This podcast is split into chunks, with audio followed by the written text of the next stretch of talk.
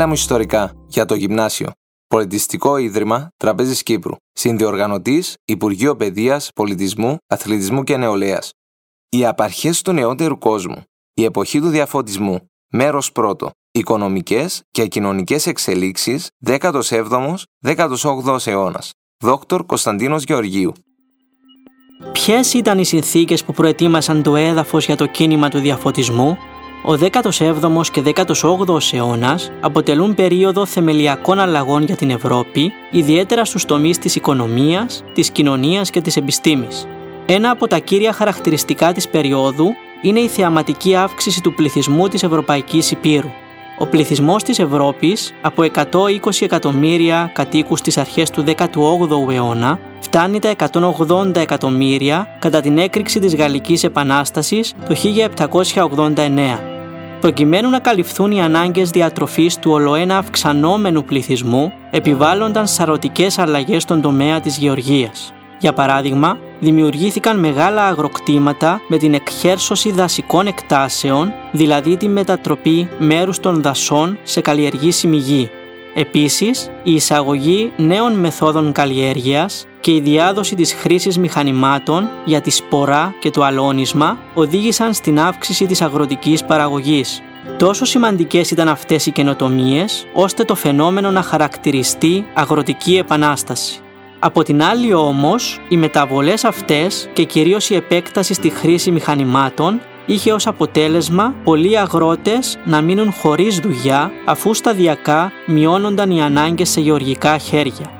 Παράλληλα με την ευημερία της γεωργίας πρέπει να προσθεθεί και η ανάπτυξη τόσο του εχώριου, δηλαδή του εσωτερικού εμπορίου στην ίδια την Ευρώπη, όσο και του μεγάλου θαλάσσιου εμπορίου ανάμεσα στην Ευρώπη, την Αφρική και την Αμερική, που ονομάστηκε τριγωνικό εμπόριο γιατί διεξαγόταν σε τρεις φάσεις.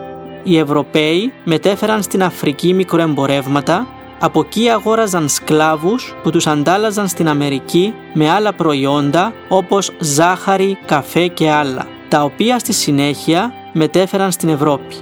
Από τις αλλαγές αυτές εποφελούνται οι Ευρωπαίοι επιχειρηματίες οι οποίοι συγκεντρώνουν στα χέρια τους κεφάλαια, δηλαδή μεγάλα χρηματικά αποθέματα.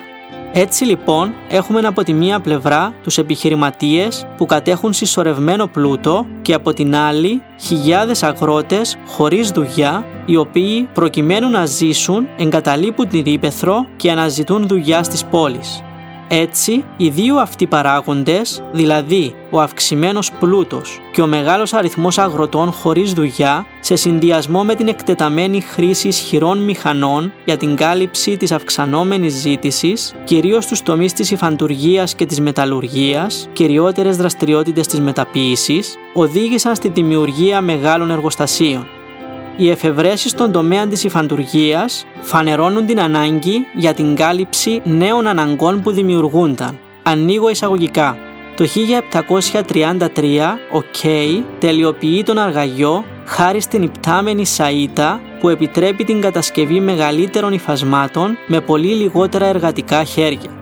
Καθώς αυξάνει έτσι τη δυνατότητα ύφανσης, παρουσιάζεται μεγάλη ζήτηση νημάτων, εξού και οι προσπάθειες κατασκευής μιας χειροκίνητης κλωστομηχανής που καταλήγουν το 1765 στην εφεύρεση της Τζένι από τον Χάρκριφς, ενώ το 1768 ο Κρόμπτον την τελειοποιεί. Η αυθονία νήματος είναι πλέον τόσο μεγάλη ώστε οι φαντουργοί δεν καταφέρνουν να απορροφήσουν την αυξανόμενη παραγωγή. Περί το 1815 το σύνολο της υφαντουργικής παραγωγής είναι μηχανοποιημένο, κλείνουν τα εισαγωγικά. Οι αλλαγές αυτές παρουσιάζονται για διάφορους λόγους πρώτα στη Μεγάλη Βρετανία στα μέσα του 18ου αιώνα, δηλαδή μεταξύ των ετών 1750 και 1780 και αποτελούν την πρώτη φάση του φαινομένου που ονομάστηκε βιομηχανική επανάσταση. Αναπόφευκτα, οι αγροτικές μεταβολές, η ανάπτυξη του μεγάλου θαλάσσιου εμπορίου και τα προμηνύματα της βιομηχανικής επανάστασης έφεραν βαθιές αλλαγές στην κοινωνία. Ένα μέρος της αστικής τάξης, οι βιομήχανοι, οι τραπεζίτες και οι μεγαλέμποροι, εποφελείται των συνθηκών και γίνονται ολοένα πλουσιότεροι.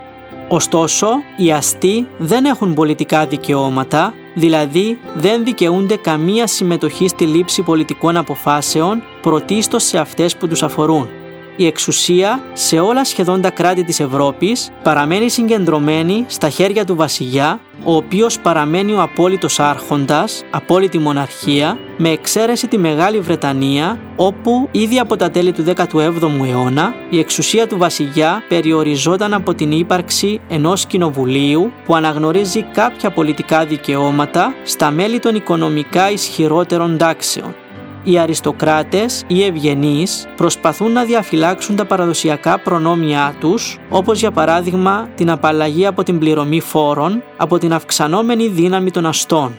Τέλος, η πλειοψηφία του πληθυσμού αποτελείται από τους αγρότες στην Ήπεθρο και τους ανειδίκευτους εργάτες της πόλης που ζουν σε άθλιες συνθήκες. Την εποχή αυτή παρατηρείται επίσης μεγάλη πρόοδος στον τομέα των φυσικών επιστημών, όπως την αστρονομία, τη φυσική, τη βιολογία και τη χημεία. Οι διανοούμενοι της εποχής αφισβητούν τις προκαταλήψεις του παρελθόντος και προσπαθούν να ερμηνεύσουν τον κόσμο με βάση τη λογική, την ικανότητα δηλαδή του ανθρώπινου νου να σκέφτεται και να καταλήγει σε συμπεράσματα. Ορθολογισμός. Σημαντικότεροι από αυτούς υπήρξαν οι φιλόσοφοι στοχαστές Ρενέν Ντεκάρτ, Τζον Λοκ, Φράνσις Μπέικον και Ισαάκ Νιούτον. Οι απόψεις αυτών των στοχαστών ήταν πραγματικά πρωτοποριακές και προετοίμασαν τον δρόμο μαζί με τις υπόλοιπες εξελίξεις που αναφέρθηκαν για την εμφάνιση του κινήματος του διαφωτισμού που θα εξεταστεί στη συνέχεια.